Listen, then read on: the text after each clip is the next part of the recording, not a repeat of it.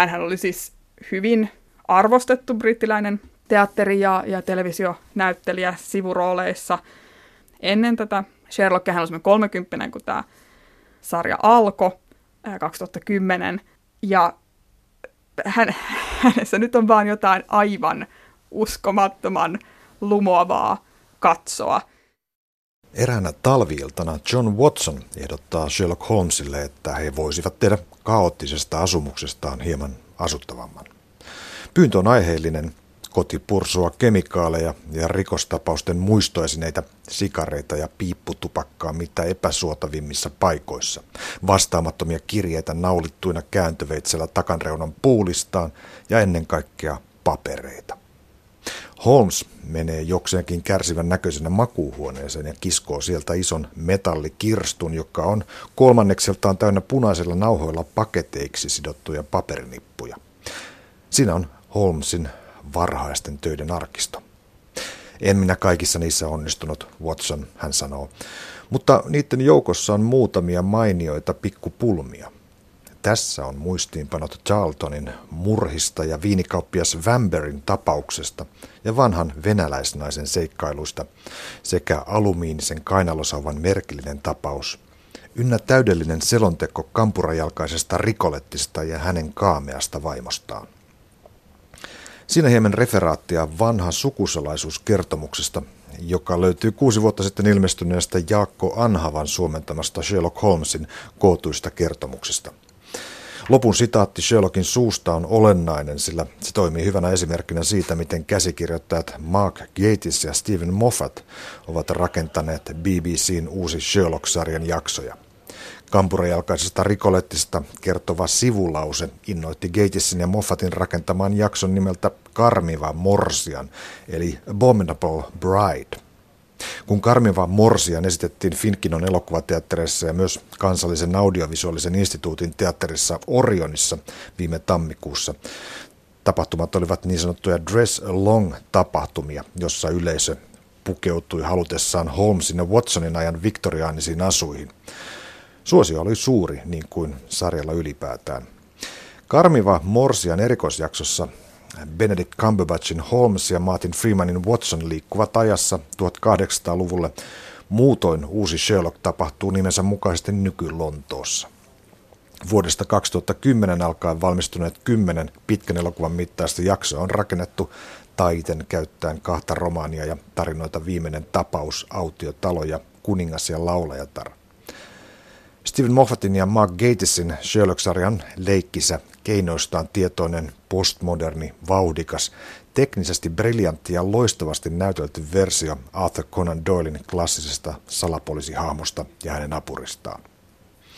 Doyle itse syntyi Edinburghissa ja opiskeli lääketiedettä muun muassa Viinissä ja perusti 1290 silmälääkärin vastaanoton Lontooseen. Viiltäjä Jack urakoi Lontoossa noihin aikoihin ja Doylin yksityisetsivä tuli kuin tilauksesta, kun yleisö kaipasi tuntua siitä, että ratkaisemattomat rikokset kyetään ratkaisemaan. Jos Doylin sankarin juuret voidaan löytää Edgar Allan Poen Dupin hahmosta, niin Holmesin seuraajia onkin sitten iso liuta. Skotlantilainen rikoskirjailija Ian Rankin kirjoitti Telegraph-lehteen kuvitteellisen dialogin itsensä ja Doylin välillä. Ja siinä hän toteaa Doylille, että Tämä aiheutti paljon vahinkoa kuvaamalla poliisinsa kyvyttömiksi hölmöiksi. Siitä seurasi muun muassa se, että vuosikymmeniä eteenpäin fiktiivisten yksityisetsivien piti olla amatöörejä, kuten Neiti Marble tai Lordi Peter Wimsey. Doyle vastaa Rankinille, että ei Holmes ollut amatööri. Johon Rankin, että niin, hän oli konsultoiva etsivä, toisin sanoen yksityisetsivä, ja loi sitä kautta ammattikunnan, johon kuuluvat sitten Philip Marlowe, Sam Spade ja kumppanit. Tässä television tiiliskiven jaksossa keskustelen Sherlockista elokuvakriitikko Anna Möttölän kanssa. Keskitymme pääasiassa jaksoon nimeltä Reichenbach Falls, suomeksi loppunäytös. Sen pohjana on kertomus Viimeinen tapaus, joka huipentuu Holmesin arkkivihollisen Moriatin ja niin kuin pitkään näyttää Holmesin itsensäkin kuolemaan. Anna Möttölä toimii myös Kavin esitystoiminnan suunnittelijana, joten kysynkin ensin, Mistä Karmivan Morsiamen Dressalong näytöksen järjestäminen lähti liikkeelle? No se lähti oikeastaan ihan rehellisesti sanoen siitä omasta faniudesta. Että mä halusin tosi paljon nähdä tämän Valkokankaalta tämän erikoisjakson The Abominable Bride, ja tiesin, että tosi moni muukin haluaa nähdä sen kankaalta ennen kuin se tulee telkkarista. Ja sitten tämä pukeutuminen.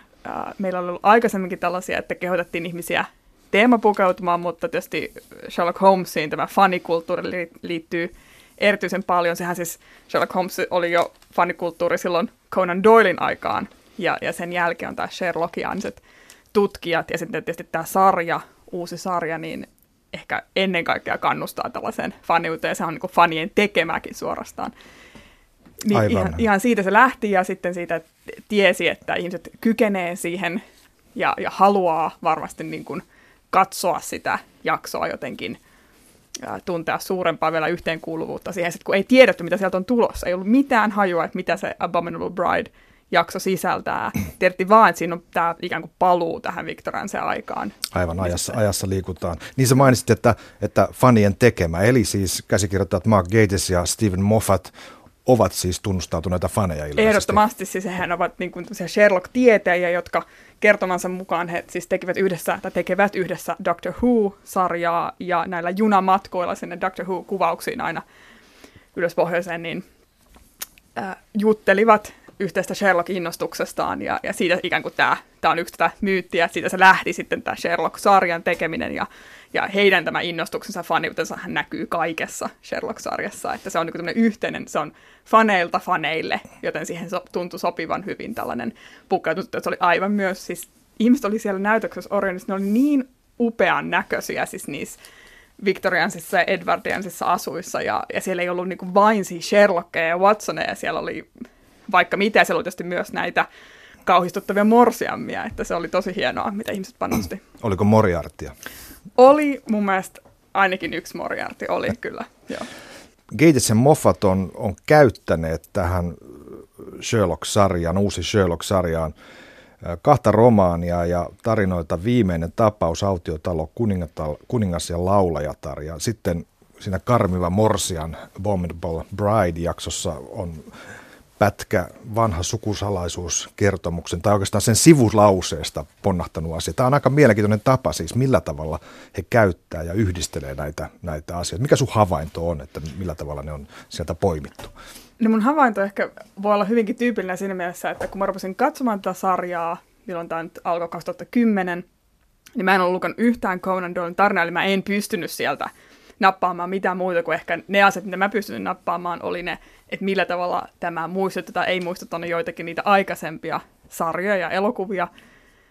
Sitten rupesin lukemaan näitä Doylin tarinoita, niin ymmärsin, että joo, täällä on hirveästi löydettävää, ja he on todella briljantisti onnistunut siirtämään tämän tähän 2010-luvun Lontooseen – samalla säilyttäen paljon niitä piirteitä ja näitä niin kuin ikään kuin, miten ne on onnistunut todella löytämään nykyaikaiset mm. vastineet monelle asialle sieltä, mutta itse asiassa niitä ei, sun ei tarvitse olla lukenut yhtään Doilia, voidaanko nauttia sitä ja voidaanko myös havaita se, millä, että todella nämä ihmiset, jotka tekee tätä, on todella syvällä siinä Doilin tarinoissa ja siinä niin kuin kaikessa mahdollisessa sitten tässä esimerkiksi just tässä erikoisjaksossa, niin pelkästään se äh, Sherlockin ja Watsonin asunto, siis tämä 221 B, Baker Street, niin siellä on siis niitä pieniä yksityiskohtia sisustuksessa, mitkä tulee erilaisista, mitkä mainitaan erilaisista tarinoista. Niitä ei havaitse kukaan muu kuin se, joka todella osaa katsoa tai tietää, ja välittääkö niistä kukaan, mutta se, että ne on siellä, on jotenkin todella ilahduttavaa.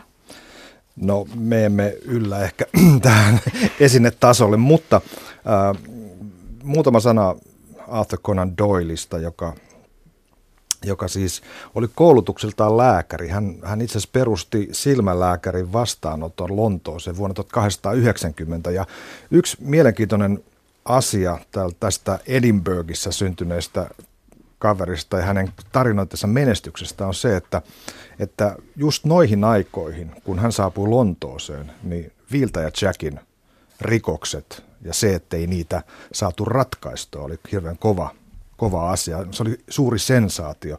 Ja on puhuttu, että, että, että tällä on ollut iso merkitys sille, että Doylin kertomukset on menestyneet niin paljon. Se on varmasti näin, ja muutenkin niin kuin sen ajan Lontoohan on ehkä sitä yhtä kuuluisinta ikään kuin, niin kuin fiktiivistä Lontoota. Että ikään kuin me ajatellaan, että Sherlock asuu todellisella samassa Lontoossa kuin äh, Jack the Ripper ja sitten Charles Dickensin esimerkiksi Lonto, että se on kaikki ikään kuin sitä samaa maailmaa vähän eri kantilta. Että just ehkä Dickensin äh, romaanien ohella nämä Holmes-tarinat on sitä niin kuin kaikista klassisinta, ikonisinta Lontoon lukemistoa. Siinähän on mielenkiintoista se, että muun muassa että siis Doylehan ei tuntenut Lontoota paljon ollenkaan. Hän asui siellä hyvin vähän aikaa, kun taas sitten tämä hänen kuuluisen luomuksensa tuntee, kuten niissä kirjoissa sanotaan, ja, ja miten sarjassa myös nimenomaan annetaan monella tavalla ymmärtää. Hän tuntee joka ikisen kujan ja, ja osaa niin kuin, hahmottaa sen todella kadehdittavalla tavalla, että se on niin kuin, nämä, nämä monet ristiriidat, mutta että, että siinä on jotenkin se Lontoon, useinhan sanotaan, että näistä Sherlockista, ja se pätee sekä tähän sarjaan että niihin kirjoihin, että, että Lonto on yksi hahmo niissä. Ja sen se sumu, just se 1200-lukulainen sumu ja, ja likaisuus. Ja sitten siinä puhutaan siitä, tota, että Lonto on tämmöinen likakaivo, johon mm-hmm. kaikki epämääräinen aines huuhtoutuu.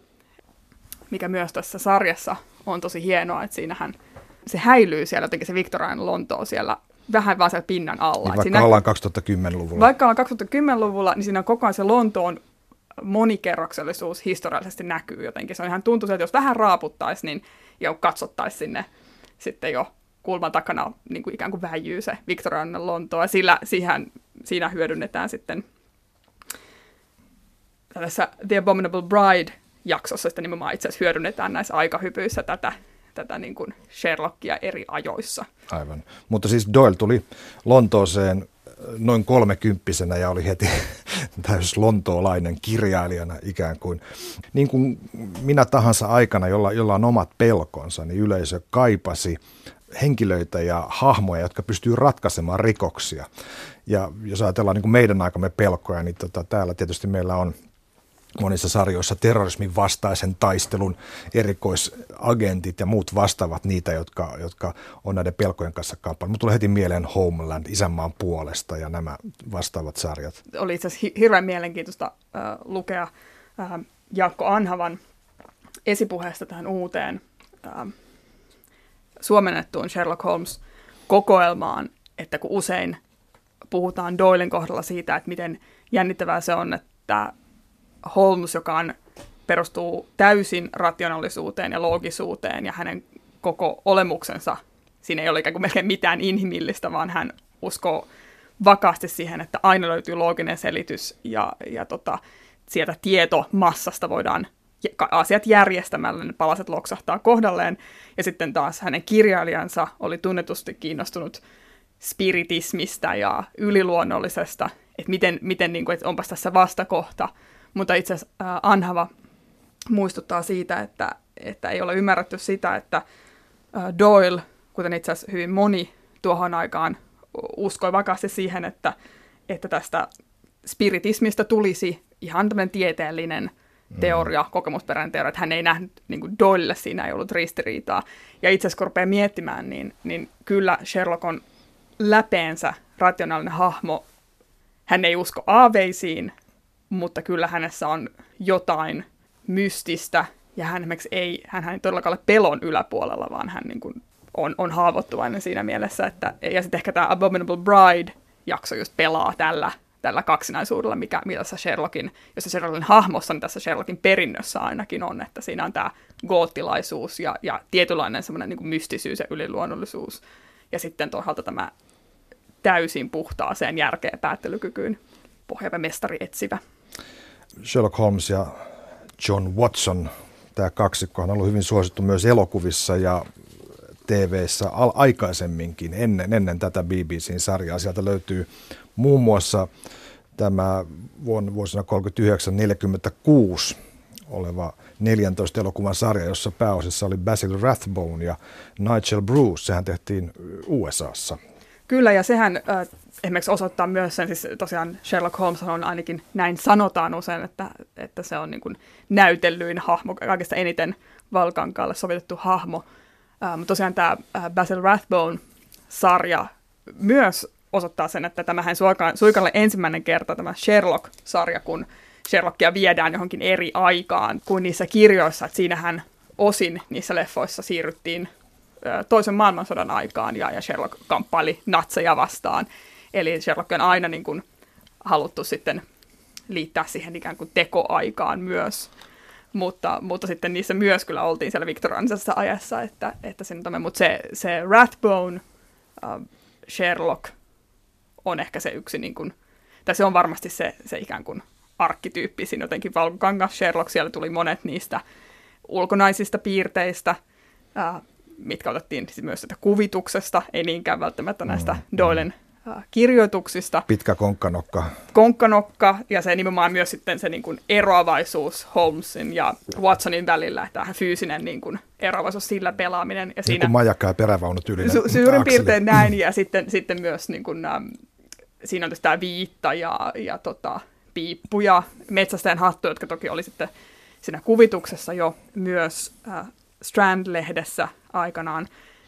Ja sitten tietenkin on monelle katsojalle tuttu tämä Jeremy Brettin 80- ja 90-lukujen sarja, jota Suomessakin on monta kertaa nähty. Aivan. Ja, ja se, ne on ehkä myös ne kaksi Sherlockia, joihin tämä Benedict Cumberbatchin Sherlock, jos mietitään näitä niin valkokangas-esikuvia, niin ne on ehkä ne kaksi, minkä kanssa siinä pelataan sitten. Aivan sitten Watsonin osalla onkin vähän eroa, nimittäin Nigel Bruce tuosta Basil Rathbonein kumppanina, niin on selvästi vähän hölmömpi kaveri kuin itse asiassa Doyle itse kirjoitti hänet sinne, tai miten parissa muussa äh, Sherlock Holmes elokuvasarjassa tai TV-sarjassa on tehty. Esimerkiksi tämä Jude Lawn esittämä äh, Watson, joka on itse asiassa lähimpänä ehkä tätä Martin Freemanin, Freemanin Watsonia, joka tässä BBC-sarjassa nähdään. Siinähän hän on jo, jo paljon tasapainoisempi, tasapuolisempi kumppani. Ja niin kuin, ei mitenkään älyllisesti, ei mikään hölmö, vaan, vaan niin kuin sellainen kaveri, joka pystyy tulemaan muutaman askeleen perässä kyllä ja oivaltamaan, että mitä Sherlock tarkoittaa. Kyllä, ehdottomasti. Ja, ja sehän on ehkä semmoinen myös virhe, minkä voisi tehdä, että jos sitä Watsonista tehdään jotenkin täysi pelle, niin se Holmesin hahmo kärsii myös. Että se Watsonhan on se, joka inhimillistää Holmesin. Ja totta kai myös Watson on se, on kautta – me pääsemme siihen tarinaan mukaan. Että että Martin Freeman on myös jokamiesnäyttelijä, hän on mm. tyypiltään semmoinen, mutta hänessä on, ja hän tässä sarjassa tekee tosi hienosti sen, että hänessä näkyy se äly, hänessä näkyy se terävyys, hän on hyvin uskottava siis sotilaana. Ajattelen, että niin kuin Holmes on tavallaan semmoinen, jonka seikkailut sijoittuu lähinnä omaan päähän. Toki hän myös juoksentelee ympäri Lontoota, mutta Watson on todella, hän on ollut sodassa. Mm. Hän on nyt kokenut paljon ja Freemanista näkyy se, että hän on rohkea, hän on terävä, hänellä on myös tällainen tunneäly, mikä sitten Holmesilta kokonaan puuttuu. Martin Freeman on sanonut, että tässä erikoisjaksossa The Abominable Bride, niin hän meni lähimmäksi, kun hän koskaan on uskaltanut, niin leikitteli tällä Nigel Brucein hoopolla Watsonilla vähän sillä puhettavalla siinäkin mielessä Watson on olennainen, koska hän on se, joka kirjaa Holmesin äh, seikkailut, hänen, hänen tutkimuksensa. Kyllä. Ää, tuolla alkuperäisessä tarinoissa se on tietysti perinteistä kirjaamista, kirjoittamista, mutta, mutta tässä BBCn sarjassa se onkin bloggaamista, mistä nousee myös se suuri kuuluisuus nykylontoossa. Kyllä, ja, ja Watsonhan muistuttaa tässä sarjassa Holmesia siitä, että se ei suinkaan ole hänen epämääräiset tutkimuksensa jostain tupakan tuhkista, vai oliko se ihmisen tuhkista, mitkä ikään kuin tuo tämän leivän pöytään, vaan se on nimenomaan tämä hänen bloginsa, joka sitten on tietysti myös se, joka kuin hunajan tavoin houkuttelee sitä Moriartia paikalle. Ja tämä on tietysti just tämmöistä sovittamisessa yksi tosiaan tärkeä asia ratkaista, että kun kirjassa se toimii nimenomaan niin, että Watson on se kirja ja Watson on se, joka esittää meille, tai niin kuin John Le Carré on sanonut Watsonista, että, että Watson ei kirjoita sinulle, vaan hän puhuu sinulle takan ääressä istuen edwardiaanisella kohteliaisuudella. Ja, ja me ikään kuin koemme tämän siis Watsonin kautta, ja hän on ikään kuin se meidän ystävämme ja meidän väylämme sinne tarinaan. Elokuvassa taas totta kai voitaisiin käyttää kertojan ääntä, mutta se ei, elokuvakerronta ei toimi samalla lailla, niin tosiaan, että mitä, mitä tehdä sille Watsonille. Ja tässä se on, on tosi hienosti ratkaistu, paitsi tämän blogin avulla, niin sillä, että miten se ystävyys on niin kuin kalibroitu ja tämä Watsonin hahmo siihen, siihen mukaan. Ja tämä sarjahan tosiaan etenee sillä tavalla, että aluksi ekalla kaudella me, kuten Watsonkin, koko ajan ollaan ikään kuin vaan niin kuin hämmästyneitä tästä Sherlockin mielettömistä kyvyistä. ja sitten ikään kuin siihen totutaan, ja sitten toisella kaudella Watson ei enää ole joka kohtauksessa sillä tavalla niin kuin suu auki, vaan hän pelastaa siis Sherlockin monta kertaa silloin, mm-hmm. kun Sherlock meinaa ikään kuin tehdään kuin tosi pahan niin kuin sosiaalisen mokaan tai käytösmokaan, niin, niin Watson pelastaa. Ja nykyaikainen kuvaustekniikka ja jälkikäsittelytekniikka mahdollistaa myös sen, että nämä Sherlockin hämmästyttävät kyvyt tulee visualisoitua. Siellä on, siellä on tällaisia nopeita zoomaushidastuksia, on grafiikan käyttöä, on, on niin kuin sellaisia teknisiä visuaalisia keinoja, jotka näyttää sen, että miten hän lukee niitä merkkejä. Ne tulee ikään kuin meidän silmille. Ja tähän on yksi siis todella tämän sarjan hienoista oivalluksesta, että miten tämä graafisesti tuodaan tämä Sherlockin päättelykyky. Että hän ei vaan mene johonkin omaan työhuoneeseen ja istu siellä sormet yhdessä ja niin kuin mietiskele tätä asiaa ja me sitten odotetaan henkeä pidätte, mitä sieltä tulee, vaan me edes jotenkin päästään siihen mukaan. Siellä välkkyy niitä sanoja, siellä välkkyy kuvia, tai on sitten just joku Lontoon kartta, missä, missä mennään. Eli, eli se on niin kuin tämän, tosiaan tämän päättelykyvyn avaaminen ja sitten tässä puhutaan tästä mielen palatsista, hän Sherlock pystyy ikään kuin menemään. Kyllä. Että hän on siis tämmöinen tiedon mestari. Sehän on myös sitä, ehkä tämän sarjan, mitä tämä sarja kertoo meidän ajastamme, että kyse on tosi paljon tiedosta, salaisuuksista ja niiden niin kuin paljastamisesta. Ja koko tämä sekä ne kirjat että sitten tämä sarja pelaa sillä, että mitä paljastetaan mm. ja mitä ei paljasteta ja sillä niin kuin dynamiikalla. Ja se, että miten tämä tehdään tosiaan näkyväksi. Ja saisit niin kuin melkein, jos olisit osannut lukea jos olisi osannut katsoa sitä oikeaa pientä sanaa, mikä siinä välähti, niin säkin olisit voinut arvata sen Niinpä. tai tietää sen, mutta kun et osannut. Mennään tähän Reichenbach Falls loppunäytösjaksoon, joka oli siis kuudes jakso koko tässä tähän mennessä kymmenosaisessa kokonaisuudessa. Se lähtee liikkeelle siitä, että, että John Watson on psykiatrilla. Hän on hyvin järkyttynyt, hän on murheellinen ja hän sanoo, että Sherlock Holmes on kuollut. Ja tässä on jotenkin hienosti tämä Martin Freemanin ikään kuin jokamiehen tapa näytellä, joka tuo kauhean uskottavaksi sen surun ja semmoisen niin järkytyksen. Hän osaa tehdä sen loistavasti. Kyllä se jotenkin siihen huipentuu se heidän välinen ystävyytensä, josta on nimenomaan siihen sitten mennessä tullut tämän sarjan se suurin itse asiassa vetonaula ja se suurin ajava moottori. Että se ei suinkaan itse asiassa Sherlockissa ole, ole ne rikokset tai mm. mysteerit, vaan se on nimenomaan – näiden kahden näyttelijän välinen kemia ja sitten se, millä tavalla nämä kaksi hahmoa ja tämä ystävyys on kirjoitettu. Ja se on todella uskottavaa ja todella koskettavaa se, se menetyksen tunne. Se on tämmöinen epätodennäköinen lojaalisuus, mikä siinä on syntynyt, koska he ovat eri pariset kaverit. He on täysin eri pariset kaverit ja Sorosen ei ihan ymmärrä, että mitä ikään kuin, mikä se, miksi joku jaksaisi Sherlockin rinnalla, joka on usein ihan hirveä ja varmasti aika kauhea asuinkumppani – Äh, hän on sekä tämmöinen niin bohemi, äh, huoleton tyyppi, että sitten tosi pedantti ja ärsyttävä. Että sehän on tämä mielenkiintoinen ikään kuin dynamiikka, että Sherlockia kiinnostaa ne arvoitusten ratkaiseminen, ja sitten Watsonia tos oikeastaan kiinnostaisi ratkaista Sherlock. Hän haluaa tätä, että mikä, mikä Sherlockissa, niin kuin, äh, mikä Sherlockin saa tikittämään tämmöinen psykologinen tulkinta mulla siihen olisi se, että koska hän on sotaveteraani, hän on ollut paikassa, jossa on toiminta, jossa ihmisiä on kuollut, hän on kokenut järkyttäviä asioita. Kun hän tulee siviilielämään, niin se vaikuttaa aika tasaiselta ja harmaalta, mutta hän kohtaa Sherlock Holmesin, joka sekä huvittaa, viihdyttää että, että kiehtoo häntä. Joten niin kuin tässä olisi yksi sellainen syy, että miksi hän kiinnittyy. Tämä on mun mielestä ehdottomasti juuri näin, ja sieltä on löydetty tavallaan se, että se Watson ei todellakaan ole mikään kotona takan ääressä viihtyvä hahmo, vaan hän siis tarvitsee vähintään yhtä paljon sitä niin adrenalin piikkiä. Kyllä, boring, boring on yksi hänen Kyllä. tyypillisistä lauseistaan, Kyllä, jos tulee niin kuin tylsä juttu eteen. Joo, ja sitten hän, hän lähtee, lähtee niin juoksemaan, että, että se on se, että tosiaan hän menettää tässä paitsi ikään kuin ihmisen, josta on tullut hänen tärkein ystävänsä, ja ihmisensä, niin sitten myös koko tämän elämän, jonka hän oli saanut. Hän palasi sodasta haavoittuneena sekä mm. fyysisesti että mieleltään murtuneena, traumatisoituneena, ja sitten Sherlock antoi hänelle tämän uuden elämän, ja sitten nyt se on kaikki mennyttä.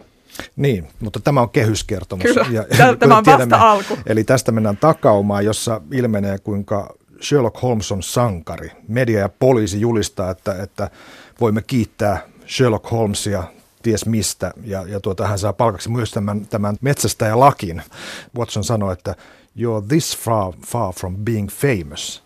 Miksi Watson haluaa pitää matalaa profiilia? Miksi hän pelkää, että, että Sherlockista tulee liian kuuluisa? Onko sulla tulkintaa tähän?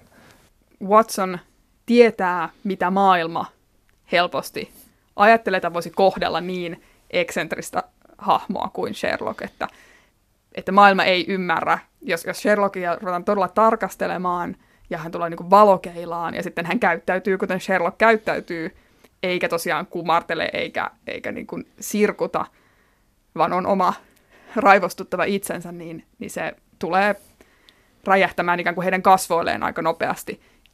Et sitten mä luulen, että hän pelkää, että Sherlock, hän ei halua, että kuka ajattelisi, hän sanoikin jossain vaiheessa, että hän ei halua, että kuka ajattelee pahaa Sherlockista. Tai että, että Sherlock on, on fraud, siis niin. huijaus. Hän, hän ei halua kukaan uskoa, että Sherlock olisi huijari. Ja sitten, sitten myös se, että, hän aavistaa myös, ja tässä ehkä tulee tämä Watsoninkin älykkyys ja se, että miten hän osaa lukea niin kuin sitä yhteiskuntaa, missä he ovat. Ja hän aavistaa, että sitten tämmöinen briljantti, etsivä ja, niin kuin pahuutta vastaan taistelee, jos nimenomaan jos Sherlockista tehdään tämmöinen niin kuin suuri hyvyyden sankari, niin se sitten tulee houkuttelemaan paikalle vaaraa. Aivan. Ja, ja hän haluaa suojella. Hän, hänellä on myös tämmöinen niin isoveli-asenne Sherlockia kohtaan, että hänen mielestään Sherlock ei ymmärrä niitä kaikkia vaaran paikkoja, hän haluaa suojella niin tästä, tästä tulee vastaan tämä yksi Sherlockin ominaisuus, joka on se, että itse asiassa on aika monen lapsi.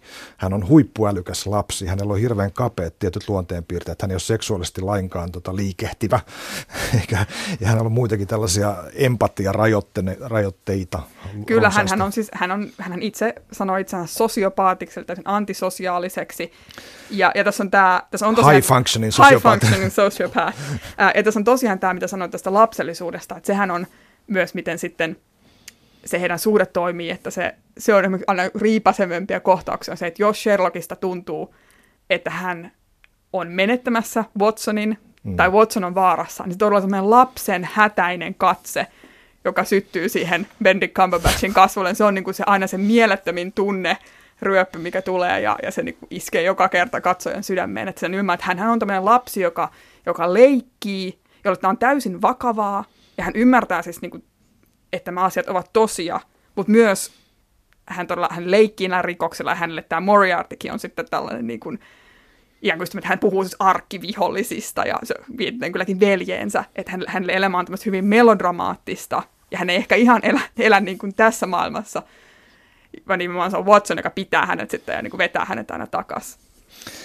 Sherlock Holmesia sanotaan Reichenbach-sankariksi tässä vaiheessa. Ja mä mietin, että mistä tämä Reichenbach-sankaruus oikein tulee, mihin se viittaa, koska me tiedetään, että me vähän, me lyhyen Sherlockin oppineet tiedämme, että, että siinä viimeinen tapaus tarinassa äh, Reichenbachin putouksilla Sveitsissä tapahtuu Moriartin ja Sherlock Holmesin kaksintaistelu, jossa Moriarty putoaa ja Sherlock Holmes pelastuu.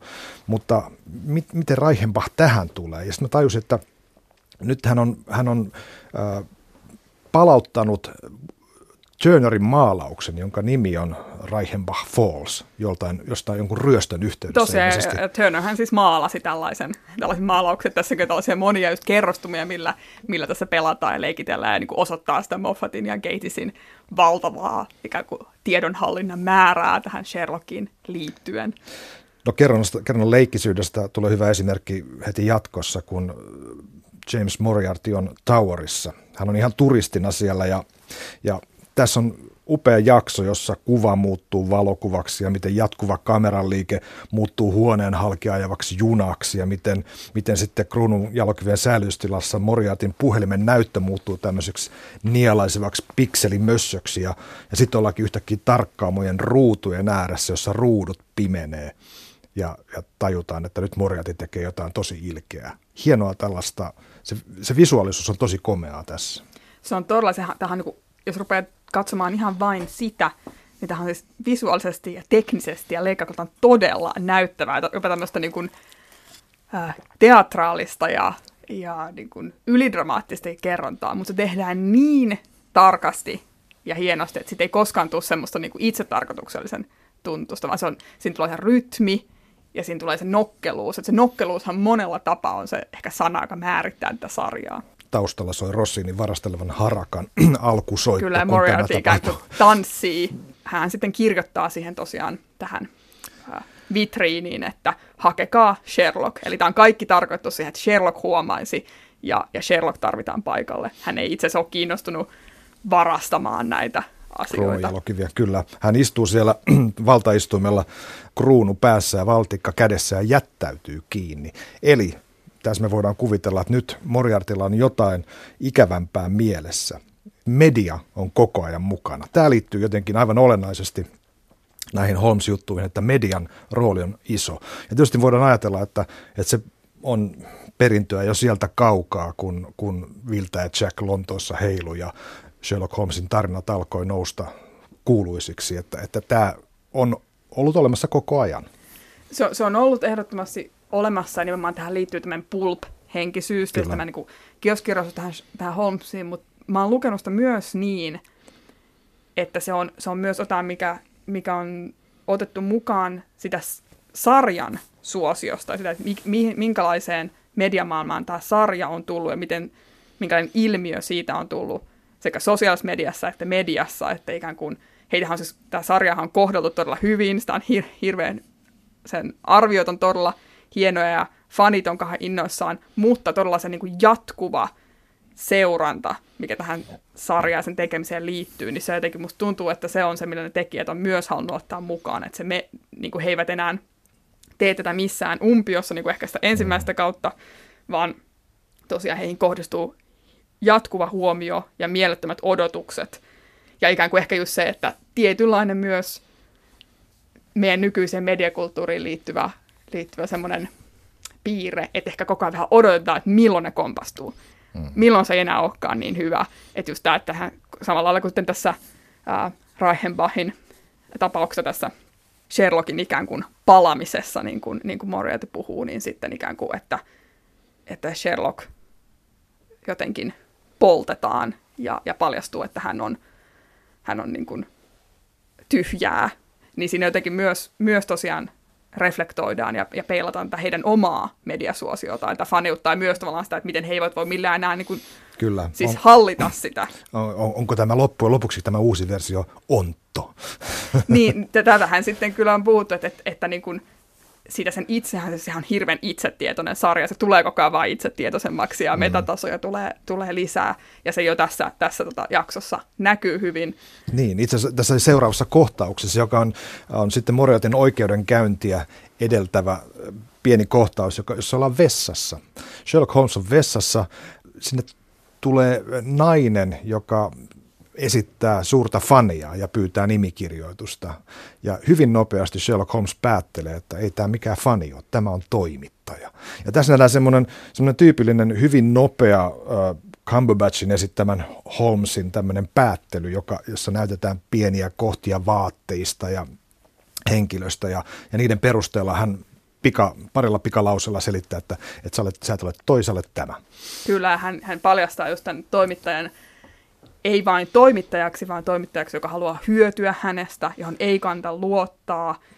Ja tosiaan ehkä siinä antaa ihan kuin ymmärtää, että Sherlock, vaikka hän tosiaan on tämä lapsellinen hahmo, ja vaikka nimenomaan se Watson, joka niin kuin ymmärtää nämä mediankin vaarat, niin kyllä niin kuin Sherlockin tosiaan tässä osoittaa ymmärtävänsä, että hänestä halutaan tehdä joku, häntä halutaan hyötyä, hän halutaan tehdä jonkunlainen hahmo, joka hän ei ole, ja hän ei ole millään lailla kiinnostunut tällaisesta maineesta, koska se saattaa estää hänen, häntä tekemästä työtään. Ja tosiaan tässä on tämä, niin että hän, hän, ei siis, hän ei tajua tätä, kun se toimittaja yrittää, yrittää estää, että sä tarttet puolelle. Että jossain vaiheessa tämä tulee kääntymään nimenomaan, että näin se media toimii ja näin suosio, siis kuuluisuus, ehkä ei media, mutta kuuluisuus toimii, että ensiksi sä nouset ja sitten jossain vaiheessa tulee se putoaminen ja silloin sä tarttet jonkun puolelle ja se minä voisin olla se. Mm. Ja Sherlock torjuu tämän ja se on tietysti sitten niin kuin yksi palanen siinä, että miksi, miksi tämä kaikki lopulta menee huonosti. You repel me, sinä inhotat minua, sanoo Holmes tälle toimittajalle. Mutta sitten ollaan oikeudenkäynnissä ja, ja, ja siellä tapahtuu taas seuraava analyysi. Holmes analysoi nopeasti juryn, jossa totelee näitä ja näitä ammattiryhmiä ja niin poispäin. Ja jolloin tuomari suuttuu hänelle ja sanoo, että ette ole täällä esittelemässä älyllistä ää, kyvykkyyttänne, että ja sitten tulee tämä showing off-termi, showing off-verbi, eli Holmesin ylimielisyys, mikä tällaisessa julkisessa tilanteessa usein ilmenee. Täytyy muuten sanoa tästä tota, oikeudenkäyntikohtauksesta vielä, että siinähän on, siinä tulee myös tämä yhtään sarjan tyyli ja rytmitys ja se tavallaan se kerronnan, semmoinen mieltön sujuvuus. Siinähän on tosi hienosti käytetään Nina Simonen Sinnerman kappaletta, Kyllä. kun, kun tota, Moriarty hidastusti saatetaan sinne salaman nopeat leikkaukset, sananvaihdot, ja, ja niin kuin, että Holmes ei, tulee taas esille se, että Holmes ei vaan tajua. Hän mm, luulee, että mm. se on se pääasia, että jos hän vaan sanoo sen totuuden ja sanoo sen loogisen asian, niin se on se, mitä, kaikki mitä tarvitaan. Mutta itse asiassa kun niin ihmiset ei toimi sillä tavalla, vaan ihmiset haluaa jotain muuta. Niin hän ehti syyttäjän ensimmäisestä sanasta jo päätellä koko lausen ja todeta, että ihan typerä kysymys. Mutta seuraavaksi ollaan jo Holmesin ja Watsonin kotona. Moriarty on tietysti kiristänyt Jyriä niin, että hän on päässyt vapaaksi. Ja täällä on monta elementtiä tässä kotona tapahtuvassa kohtauksessa, jotka on tyypillisiä Holmesille. Holmes soittaa Bach ja viululla siinä, siinä vaiheessa, kun Moriarty tulee. Ja sitten tulee semmoinen voimien mittely, taas semmoinen kahden älykkään ihmisen keskustelu, jossa Moriarty toteaa, että me tarvitsemme toisiamme, olemme samanlaisia, paitsi että sinä olet tylsä, koska olet enkelien puolella. Tässä on tämä kaksoisolentoteema. Tavallaan niin kuin Dr. Jekyll ja Mr. Hyde, mutta myös vähän muuta. Ehdottomasti että että heillä on samat kyvyt ja, Holmes, ja he tunnistavat molemmat sen. Holmes ehdottomasti myös tunnistaa, että tässä on se ainut rikollinen, joka niin kuin, hänet voi voittaa, joka itse asiassa on hänelle haastetta. Ja sitten tosiaan se, että ikään kuin toinen on hyvän puolella ja toinen on pahan puolella, mutta siinä jo rupeaa tulemaan se yhä vahvemmin että onko hän niiden enkelien puolella, tai onko hän enkeliä, onko hän hyvä, että hän on koko ajan se mahdollisuus ainakin julmuuteen, ja hän ei ole inhimillinen ja, ja niin tunne samalla lailla inhimillisiä tunteita kuin ehkä joku muu samassa mitassa ainakaan. Että sehän on semmoista niin kuin leikkiä, peliä, ja, ja molemmat ikään kuin, niin kuin mittelee sitä voimiaan ja, ja katsoo, että kuinka paljon se toinen paljastaa toisesta. Seurauskohtauksessa ollaan Diogenes-klubilla, joka on se paikka, missä Mycroft Holmes, Sherlockin veli, jonka ammattikuva välillä niin katoaa, mutta hän on jossain valtionhallinnossa jossain salaperäisissä tehtävissä. Miten se on, Anna? No, hän on siis tyyliin, Sherlock tai jossain vaiheessa sanoa, että hän on äh, Britannian hallitus. Että hän on itse asiassa se, joka vetelee kaikkia. Niin hän on nähtävästi sekä niin kuin salainen palvelu, että hallitus, että kuningattaren sihteeri, kaikki, kaikki yhdessä ää, paikassa. Että tässä on tosiaan tämä mielenkiintoinen puoli, että hän, hän on itse asiassa niin kuin vielä älykkäämpi kuin Sherlock, ainakin heidän omasta mielestään.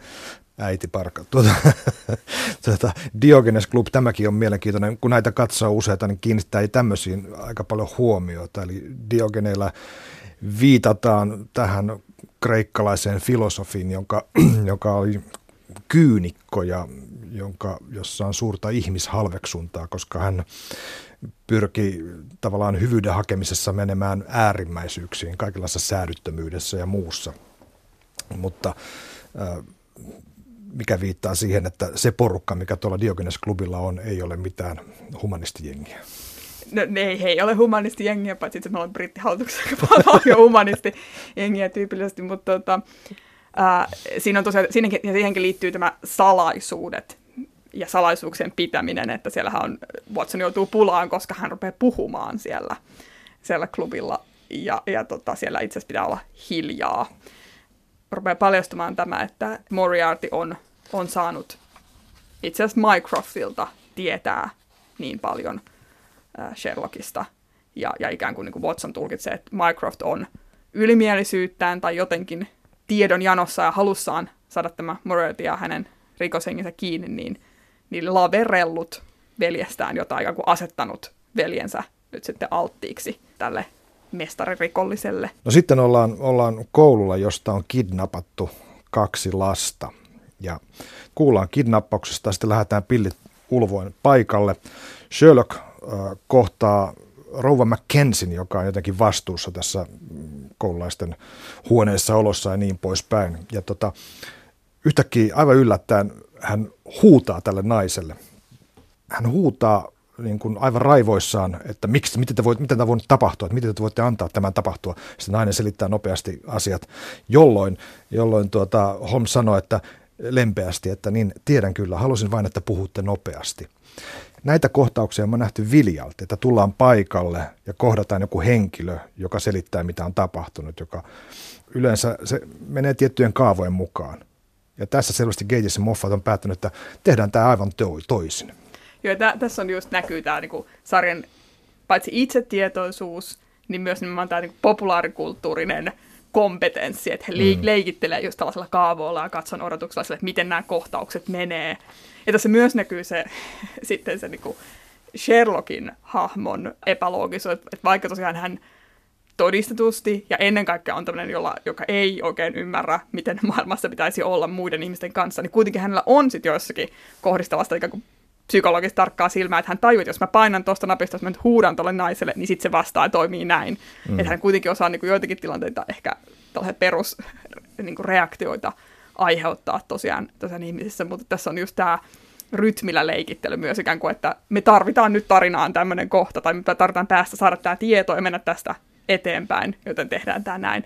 Niin seuraavassa kohtauksessa, joka tapahtuu laboratoriossa, jossa tutkitaan koululta, Sherlockin koululta ottamia näytteitä, niin siinäkin ikään kuin se tutkimuksen tiedot tulee grafiikkana, niitä ei selitetä niin kuin tämmöisessä normaalissa patologin tai, tai tämmöisen muun rikostutkijan laboratoriossa antamia tietoja, että ne yleensä tulee puheena, vaan nämä tulee graafisina. Ja tässä on hyvin tämmöinen niin kuin aika ehkä perinteinen myös, että näytä, älä kerro. Niin, että se niin. Niin elokuvakerronta voi toimia näin, että siinä todella käytetään sitä niin koko aistikokemusta, jonka elokuva voi antaa.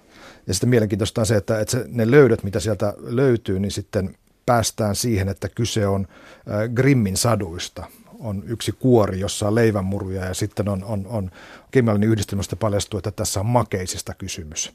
Joten Sherlock päättelee, että ahaa, lapset ovat jossain, niin kuin me nähdään heti seuraavassa kuvassa, että lapset on jossain kopissa syömässä makeisia ja se on Noidan talo. Ja sadussahan, Hannu ja Kerttusadussahan noita lihottaa lapset, jotta saa niistä ruokaa. Sadun sävyjä jotenkin tässä sarjassa. Tämä melodramaattisuus ja just se, että Sherlockin se yli, niin kuin, yli, yli-ihmishahmo. Äh, ja sitten kuitenkin niin kuin myös se todella niin kuin oikeassa Lontoossa ja oikeissa ikään kuin rikoksissa liikkuminen. Ja just tämä, että se Moriarty vielä va- voimistaa tätä verrattuna esimerkiksi muihin ehkä rikoksiin, mitä, mitä tässä sarjassa on ollut. Jotenkin se Moriarty ja Sherlock kirjoittaa tämmöistä omaa satuaan. Tosiaan tässä on tämä idea, että nämä lapset siis ei voi lopettaa syömästä näitä, näitä karkkeja. Hyvin nopeasti Sherlock päättelee, että missä nyt sitten nämä suurin tai tämä poliisit sanoa, että äh, mahdotonta, että siis niin kuin Lontoon lähellä voisi olla satoja paikkoja, mihin nämä voisi sopia nämä niin kuin tiedot, mitä meillä nyt on. Ja sitten Sherlock parin kännykän napsauksen Äh, Itse asiassa joukko, joukkoistamisen avulla, että saadaan, saadaan, saadaan, saadaan tietoa siitä. Ja tämä, tätä mä ihailen tätä jaksoa. Se kesti minuutti 15 sekuntia, jossa saadaan selville, että minne pitää mennä. Ja kuinka se kaikki tieto haalitaan ja kuinka sitten Sherlockin päässä alkaa pyöriä semmoinen, tai sen mielen palatsissaan semmoinen kartta, josta löytyy lukuisia paikkoja, jossa lapset voivat olla ja sitten yksi jää jäljelle ja sinne mennään. Ja se on todella niin kuin vähän yli minuutissa tehty, jossa on niin kuin standardisarjassa olisi käytetty 15 minuuttia tähän koko juttuun. Kyllä se antaa just, että sinulle katsojalle se, että sä vaan niin kuin ihailen seuraat sitä, mutta että se tyydytys on myös tulee heti. Mm. Että se heti keksii sen, jes, tonne mennään, tarina jatkuu, saada, tullaan saamaan tämä selville ja muut on tosiaan ymmällään. Ja tässä tosiaan on ehditty tuoda myös mukaan tämä, tämä Sherlockin kodittomien verkosto, jotka hänelle sitten syöttää tätä tietoa ja auttaa, auttaa että sekin niin kuin hauska Doyle-kosketus siinä sitten. No seuraavat, seuraavat kohtaukset niin kuin viittavat siihen, että, että kyseessä on Moriartin iso suunnitelma, jolla hän pyrkii saamaan lavast, lavastamaan Sherlockin syylliseksi koko juttuun. Ja itse asiassa niin kuin muut alkavat päätellä, poliisitkin siellä päätellä, että entäs jos Sherlock on lavastanut kaikki aikaisemmatkin jutut? Jos hän on, tämä kaikki on hänen kehitelmäänsä. Hän on niin älykäs, että hän on kehitellyt tämän kaiken. Ja, ja tämä on, on ihan looginen siis kaari myös siinä, että Jonissa ihan ensimmäisessä jaksossa niin yksi näistä poliiseista varoittaa Watsonia, että niin älä mene lähelle, että se toi tyyppi on hullu, että Sherlock on hullu ja että joskus joku päivä hänelle ei enää riitä se, että hän ratkaisee niitä rikoksia, vaan hän haluaa itse tehdä sen. Ja tosiaan sitten tosiaan kateellisuus, poliisien, rivipoliisien niin kateellisuus, hmm. ja myös tietenkin se, että Sherlock on ikään kuin kaivannut tätä omaa kuoppaa siinä mielessä, että hän, ei, hän on kohdellut heitä huonosti ja, ja halveerannut heitä, kun he yrittävät tehdä töitään. Uh, mutta sitten on nämä kaksi viimeistä, jotka ei vielä tässä vaiheessa usko, eli, eli uh, Lestrade, joka siis johtaa näitä, niin kuin tätä osastoa, ja sitten tietenkin Watson. Hmm. Ja nyt kun mä katsoin tätä vielä uudelleen, niin mä yritin oikein kiinnittää huomioon että missä vaiheessa tuleeko, ja jos tulee, niin missä vaiheessa ikään kuin se Watsonin ehkä ensimmäinen, käykö hänellä mielessä joskus niin kuin epäilys, että voisiko tämä sittenkin olla totta, että Sherlock on huijari. Mutta mm. se, että Lestrade ja Watson pysyy niin kuin pisimpään ää, vakaana, ja sitten vielä siinä vaiheessa, kun Lestrade paineen alla ja murtuu ja menee pidättämään pidettämään Sherlockia ikään kuin se lähtee todella niin kuin vääjäämättömästi se pallo sitten pyörimään nyt, nyt niin kuin, ja Sherlockin tajuu, että nyt tätä ei enää voi tavallaan estää, että nyt tämä Moriartin suunnitelma, näin, näin hän on sen, niin kuin, sen tehnyt ja takaisin ei ole kääntymistä, niin, niin siinäkin vaiheessa vielä Watsonin se, se niin kuin mieletön luja usko ystäväänsä on sitten jotenkin niin liikuttavaa. Ja sitten täytyy vielä sanoa siitä, että tässä kohtauksessa siis sitten, missä, missä tosiaan tämä Sherlockin aiemmin ikään kuin karkottama toimittaja on siis tämä Moriartyn ikään kuin puhekappale ää, tässä, tässä tota, huijauksessa. Siinä on ihan mielettömän hieno semmoinen ko- kohta, missä ää, siellä on kaos siellä asunnossa, siis Watson ja, ja Sherlock on tullut tänne toimittajan asunnolle, ja, ja sitten tämä Moriarty ilmaantuu sinne ikään kuin tämän palkatun näyttelijän hahmosta, niin kuin nurkkaan ajetun uhkailun miehen hahmossa. Ja siinä vaiheessa, kun sitten Watson ja tämä toimittaja kääntyy ja, ja kaivaa jotain papereita ja Watson, että nyt niin kuin näytät nämä todisteet, niin se on pieni hetki, kun ikään kuin tämä nurkassa kyyrä, kyyhöttävä uh, Moriarty sitten katsoo Sherlockiin ja, ja paljastaa ne oikeat korttinsa. Et jos, jos katsojalle on tullut mm. mieleen, että olisiko tämä sittenkin itse asiassa huijausta, niin siinä heti mennäänkin takaisin, että ei, tämä on osa tätä peliä, ja se todella semmoinen niin ilkikurinen, ilkeä, nautiskeleva katse, mikä siinä Andrew Scottin kautta Moriartin kasvoilla on, ja sitten se Sherlockin kasvoilla välähtävä, paitsi pelkoja ja semmoinen järkytys, niin myös se ihailu, mm. että todella joku pystyi tähän, joku oli ihan kuin nerokkaampi kuin hän, ainakin tässä. Tämä lause, ajatusta ei voi tappaa, kun sen on asettanut päähän. Eli se ajatus, että voisiko Sherlock sittenkin olla. Ja tää, tätähän se on, epäilys on semmoinen aivan kuin kateus, että se sieltä madon lailla kipua kaivaa itsensä esiin. Päästään tähän jakson huipennukseen, jossa ollaan sairaalan katolla. Ja tässä on Sherlock on virittänyt juonta ja, ja ja me nähdään hänet muun muassa tämän laboratoriossa Mollin kanssa ja me tiedetään, että hänellä on jotain viritteillä. Me ei tiedetä ihan mitä se on, mutta hän kutsuu Moriartin sinne sairaalan katolle. Se alkaa semmoisen niin kuin länkkäri taisteluna, ikään kuin, että nyt nämä kaksi tulevat vastakkain ja se on vain he ja se on kaksin taistelu. Moriartia ei motivoi siis tämmöinen raha. Hän on kyllä, kyllä valta, mutta häntä tässä vaiheessa nimenomaan motivoi se, että hän haluaa siis Sherlockin päihittää.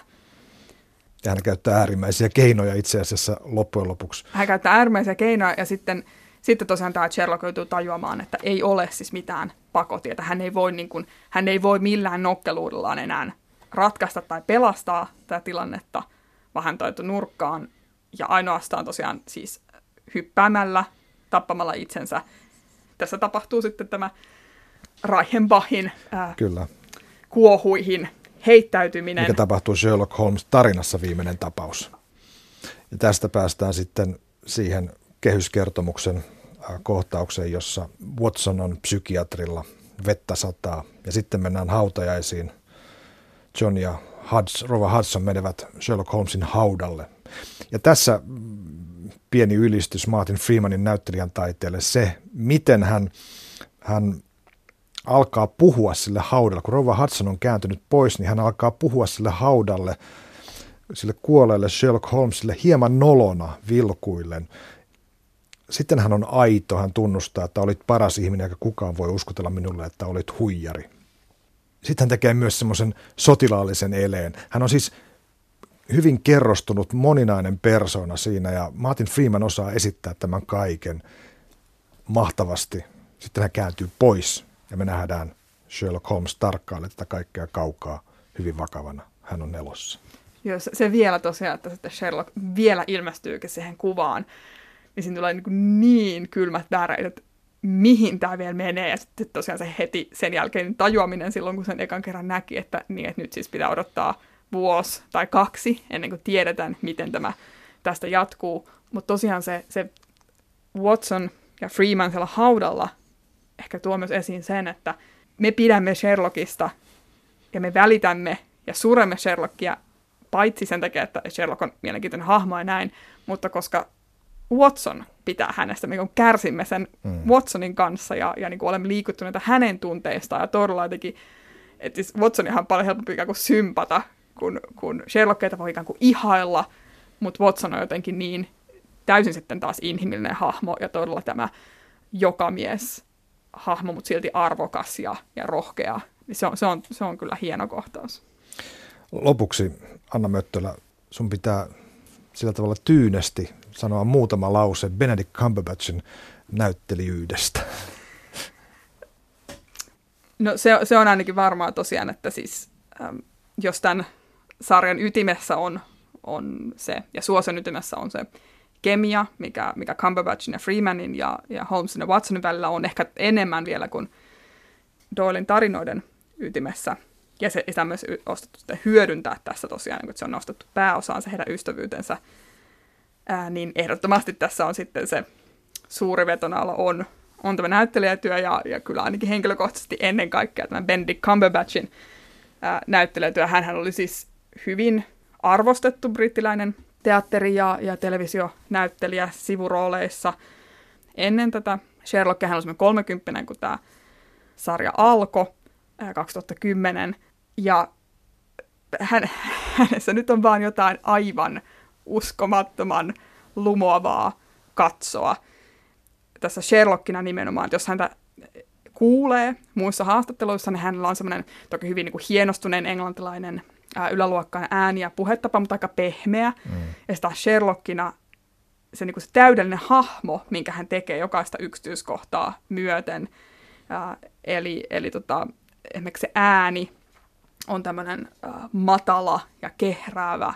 Hän herkuttelee niillä sanoilla ja sillä dialogilla. Caitlin Moran, toimittaja, on, on sanonut, että se ääni on kuin sellon sisällä piileskelevällä jaguarilla. Caitlin Moran, joka on mainio, mainio toimittaja, on myös erittäin suuri uh, Cumberbatch- ja Sherlock-fani. Uh, ja, ja ehkä Cumberbatch on jotain hyvin sellaista niin kuin, tyypillistä, mitä me ajatellaan brittinäyttelijöistä niin kuin parhaimmillaan, että hän on sekä teknisesti briljantti, että tosiaan ihan sanatasolla, se miten miksi hän tosiaan kykenee nämä päättelyketjut hmm. niin kuin, tuottamaan ja täysin ikään kuin vaivattoman näköisesti, vaikka ne täytyy olla todella vaikeita. Ja, ja hän on sitä puhunutkin, että ne on, ne on tosi haastavia muistaa ja saada niin kuin, näyttämään helpolta. Äh, että on tämä tekninen tarkkuus ja moniulotteisuus ja sitten toisaalta se tunne, äh, tunnetaso ja herkkyys, vaikka siis Sherlock ei olekaan tämmöinen niin kuin, ihan kuin hän tunteikas hahmo, niin sitten Cumberbatch sillä näyttelijän työllään pystyy tuomaan siihen niitä vivahteita, just nämä silmät ja se, ja se niin kuin lapsen omanen ää, sitten hätä ja herkkyys, mikä, mikä Sherlockissa välillä on. Ja sitten myös tietysti tämä pilke silmäkulmassa, mikä sitten syttyy esimerkiksi just jossain niin Mycroftin kanssa ää, ikään kuin taittaa peistä älyllisesti, että, että kumpi heistä nyt onkaan sitten se nokkelampi. Ja mä pidän myös siitä, miten tota, hän, ää, ja se on totta kai varmasti ohjaus, ohjauksesta kysymys, myös tulee käsikirjoituksesta, että miten hän niin kuin, ottaa niitä tiettyjä Sherlockin tunnettuja eleitä, siis hän käyttää niin kuin, käsiään ja sormiaan mm. ja, ja niin kuin, siinä mietiskelykohtauksissa. Ja sitten ihan vaan kun ajattelee, että miten paljon tässä sarjassa on kyse siitä, että Sherlock on siis Sherlock on ihan puhdasta älyä. Toki Benedict Cumberbatch on fyysisesti monella tavoin erittäin miellyttävä katsoa mutta hän, on, niin hän on täydellinen Sherlock sen mielestä hänellä, ja hän on puettu, että hän on tämmöinen pitkä, ää, ja vähän niin kuin itse panterimaine, että tämä kuuluisa takki, josta on nyt tullut jo, jo, jo tota, tämä muusta trensta takki, josta on tullut klassikkoa, se on se punainen ää, napin läpi ja sitten ne kaulukset aina kuten monta kertaa sitten itse asiassa Watsonkin huomauttaa, että, ah, että aina sä nostat nuo kaulukset niin kuin pystyyn korostamaan näitä poskipäitä, että mä niin tietysti Cumberbatchin kasvojen luusto on myös erittäin hieno, voin jatkaa tätä pitkään, että siinä on vaan tämän, niin kuin, siinä on, se, häntä on niin kuin lumova katsoa, ja sitten tulee vielä se, se niin kuin täydellinen vaivattomuuden tunne, joka, jolla hän, hän sen tekee. Kyse on nimenomaan yhteispelistä, että hän, hän ei olisi, kuten ei Holmeskaan olisi mitään, niin hän ei olisi mitään ilman tätä Freemanin uh, Watson ja Freeman aika toisen tyyppinen näyttelijä, mutta selvästi ikään kuin he niin kuin pelaa yhteen ja, ja niin kuin luottaa toisensa uskaltaa ikään kuin, niin kuin, että he työntää koko ajan toisiaan eteenpäin ja se, niin kuin, se keskinäinen peli on tosi, tosi hienoa ja siinä niin kuin molempien parhaat puolet tulee sitten esiin. Niin, tällainen näyttelijä tarvitaan luomaan Sherlock Holmes, josta Christopher Lee on sanonut, että hän on mies, joka ei koskaan elänyt eikä koskaan kuole.